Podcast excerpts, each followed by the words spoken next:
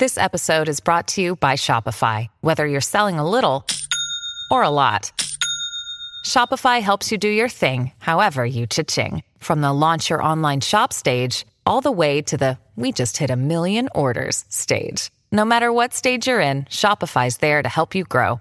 Sign up for a $1 per month trial period at shopify.com slash special offer, all lowercase. That's shopify.com slash special offer.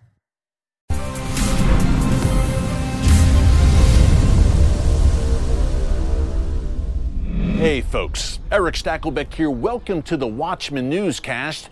You are looking at a Christian journalist standing in a Muslim majority nation in the shadow of an Israeli embassy. It's located in that very interesting building that you see there over my right shoulder. Needless to say, this isn't something you see every day in the Middle East, but it's very normal here in Bahrain. Welcome to Manama the Bahraini capital. We are on the Bahraini Bay right now, a very beautiful nation, a very beautiful area here. Bahrain is a tiny island nation off the coast of Saudi Arabia in the middle of the Arabian Gulf. Some call it the Persian Gulf, they prefer Arabian Gulf.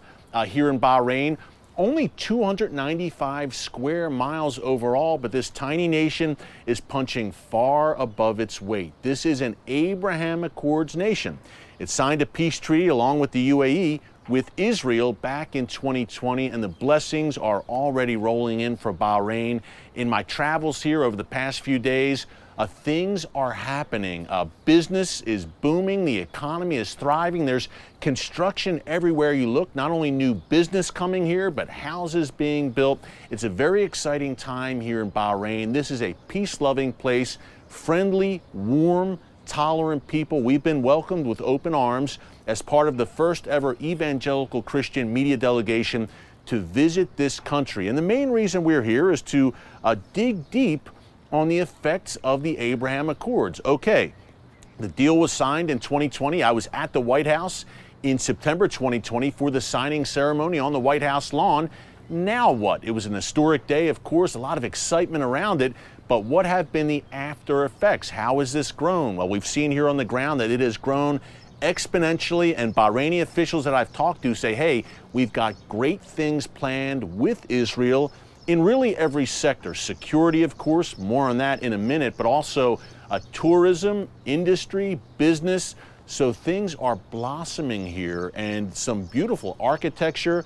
Uh, very some of the most interesting architecture that I've ever seen. And as a Christian, hey, up to 10% of the population here in Bahrain is Christian, mostly guest workers from places like the Philippines and India, but there are churches here, and we paid a visit and we'll show you here in the days to come on the newscast at the largest church in all of Arabia, in, in the entire region, including uh, Saudi Arabia, Qatar, the UAE, Kuwait. It's located right here in Bahrain. So we talked about all of that with Bahraini officials, but of course, we are just 100 miles from Iran right now, folks. It's right across the Gulf. So, of course, one of the main topics of conversation here in Manama over the past few days has been the Iranian threat, in particular, three things that we hit on frequently here, of course, on the Watchman newscast. Number one, the Iranian nuclear program.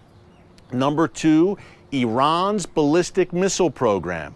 And number three, Iran's drone program, its attack drone program, which it has used to great effect across the region, working mostly through proxies, as we've laid out here many times on the Watchman newscast. Think of Hamas and Islamic Jihad in Gaza, the Houthis in Yemen, Hezbollah in Lebanon, those militias in Iraq and Syria, armed to the teeth, courtesy of the Iranian regime, with those ballistic missiles and attack drones. Well, put yourself in Bahrain's shoes just 100 miles from the head of the snake in Iran. Now, we're not talking about the Iranian people, we're talking about the Iranian regime. We love the Iranian people. The regime is the problem, and the main victims of the regime, first and foremost, are the Iranian people. But then you have folks in the neighborhood here. uh, like Bahrain. Now, I want to break down what I'm hearing from Bahraini officials about the Iranian threat, but a quick note, especially to my American viewers, and we have viewers from around the world, but if you're an American saying, hey, where's Bahrain on the map? Well, it's in the Arabian Gulf, as I mentioned, off the coast of Saudi Arabia. But number two, you might be saying, well, why should I care as an American or a Westerner, or really no matter where you live? Well, the U.S. Fifth Fleet is based right here in Bahrain. This is their headquarters. That means some 20,000 U.S. sailors and Marines are based right here in Bahrain, along with two aircraft carriers, some fighter jets for sure, and a very close working relationship, lots of cooperation between the U.S. military and the Bahraini military. And these are some of the most pivotal and strategic and important waters in the world, of course, whether the Fifth Fleet is patrolling uh, the Arabian Gulf, the Gulf of Oman, uh, the Indian Ocean, the Straits of Hormuz, of course. They're doing it from here, from Bahrain. So, again, this tiny nation punching far above its weight in many areas. And this is what Bahraini officials feel about the Iranian nuclear threat. Uh, remember, this is a Muslim nation, of course, majority Shia, but many Sunnis here as well. Uh, Iran also Shia majority, and Iran, according to Bahraini officials, over the years has been attempting to sow discord here inside Bahrain. Now, think of the Iranian model in Lebanon, of course, where Hezbollah, Iran's main proxy, has gained seats in the parliament in Lebanon. The enemy within has been the strategy of Iran in Lebanon, working through Hezbollah. The same goes for Iraq. Uh, the same goes, of course, for Syria, where it's not a political thing, it's more Iranian soldiers literally on the ground with boots on the ground. And of course, in Yemen through the Houthis, and of course, in Gaza through Hamas and Islamic Jihad. Iran wants to do the same thing right here in Bahrain, in its immediate neighborhood, of course, establish a proxy army here in Bahrain, which of course would give Iran closer proximity to strike against Saudi Arabia, uh, to strike against the United Arab Emirates. That's what Iran wants to do here. That's number one. Uh, but there's been some great uh, police and security work here by Bahraini forces and, and certainly help from the U.S. And now that the Abraham Accords are in full effect, Israel and Bahrain have a great and growing security relationship as well. Uh, the other thing that Iran wants to do, of course, is to develop nuclear weapons. Bahrainis are concerned about those drones and missiles that have struck Saudi Arabia on a regular basis, that struck Abu Dhabi.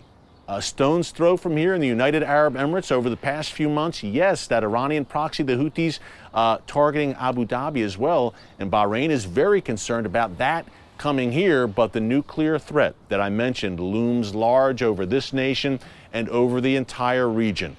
Now, one interesting point to close on here is we're talking Abraham Accords, and one theme also in my discussions with the Bahraini officials, as this cooperation is just growing with Israel, a lot of synergy there, uh, Bahraini officials would love Iron Dome.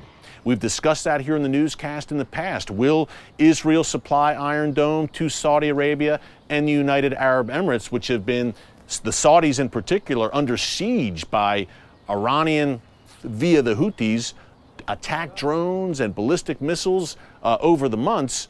Uh, they would like Iron Dome, I'm sure.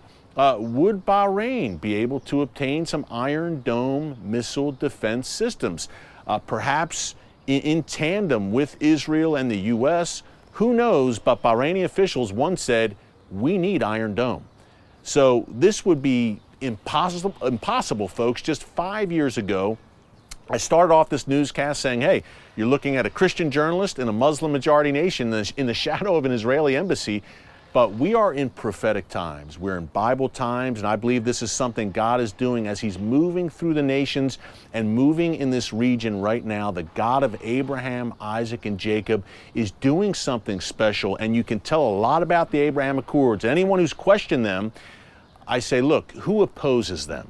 You can tell a lot about this peace treaty, this, this normalization, this formalization of relations between Bahrain, UAE, Morocco, and Israel by who opposes them.